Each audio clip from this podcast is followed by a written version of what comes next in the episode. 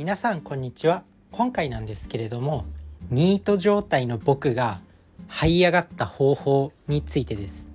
自分自身は一時期ニートだったんですよね。まあなんか自慢みたいに言ってるけどなんかニートだったんですよ。もうなんかうつ病みたいな。新卒で入った会社を辞めて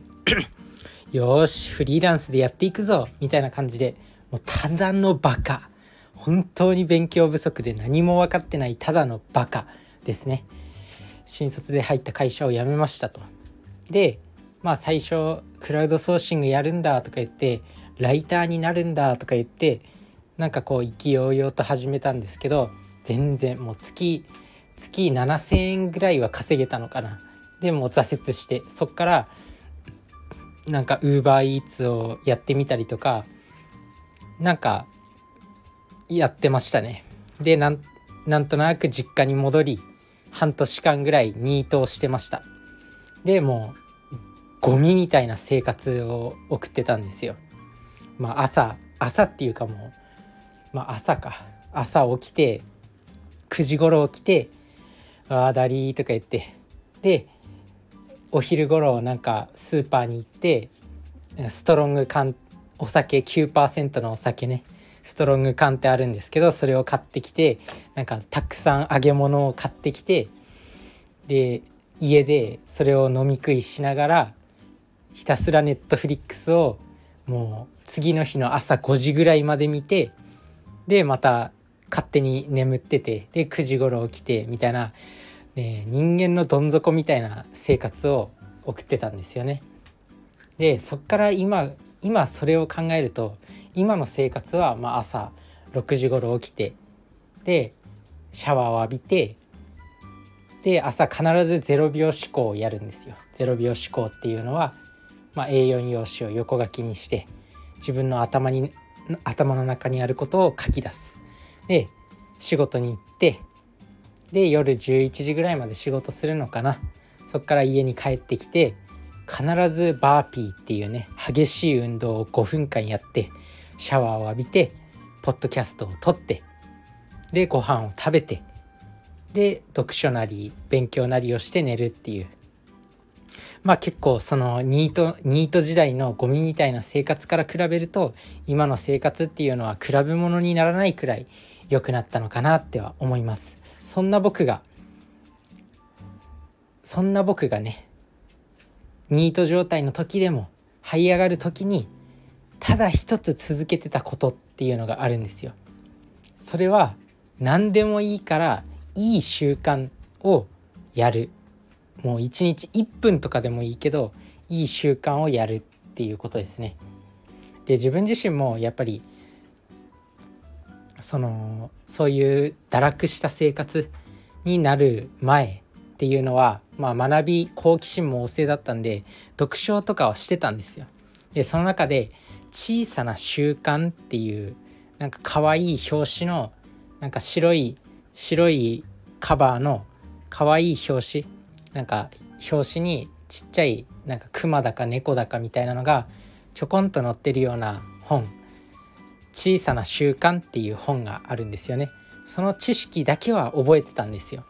でそのニート状態になった時ももう何かをしなくちゃいけないってずっと思ってたんですよ心の中で。でとにかく小さな習慣だけは一日1個やろうっては決めてたんですよね。で毎日その5分間だけ瞑想したりとか毎日あのランニングランニングは好きだったんで、まあ、朝起きて、まあ、ちょっとランニングに行ったりとか毎日何か一ついい習慣もう生活のほとんどニート状態の時の生活のほとんどの時間はネットフリックスを見て揚げ物を食べてお酒を飲んでっていうゴミみたいな生活をしてたんですけどもう1日5分間だけはいい習慣をやろうっていうことを決めてました。でそれをずっと続けてるとあなんだろうみたいな。あこのせっかくこのいい習慣をやってるんだからこれもちょっと改善しようとかにそういう思考にどんどん変わってくるんですよね。だからとにかくいい習慣を1個1日1個やるっていうことをやってみるといいと思います。もう本当に何でもいいと思うんですよ。布団を揃える。朝起きたらベッドメイキングをするとか毎日必ずヤクルトを1本飲むとか毎日必ず納豆を食べるとか毎日必ず3行だけ日記を書くとかそういう小さいことで全然いいと思うんですけどとにかく毎日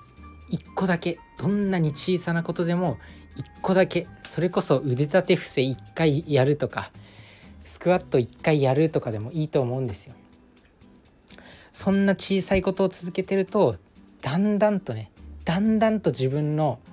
なんだろういい習慣をしようっていう気持ちに変わってくるんですよ。だんだんあれもやろうこれもやろうみたいな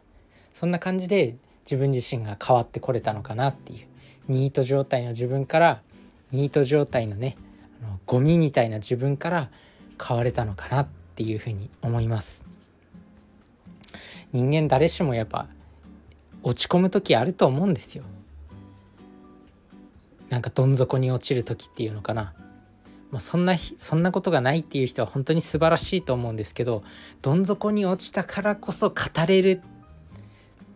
ことっていうのもあると思うんですよね。それこそ自分が今語ってるみたいにニート状態から這い上がった方法っていうのは今絶賛どん底に落ちてる人に届いたらきっと勇気になる発信かもしれないし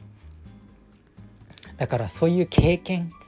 は絶対に無駄にならないんでまあどんどんいろんな経験していけばいいと思いますニートの経験だって別に無駄じゃないよ。その時に何も学んでないってことは絶対にないと思います。自分自身もそこで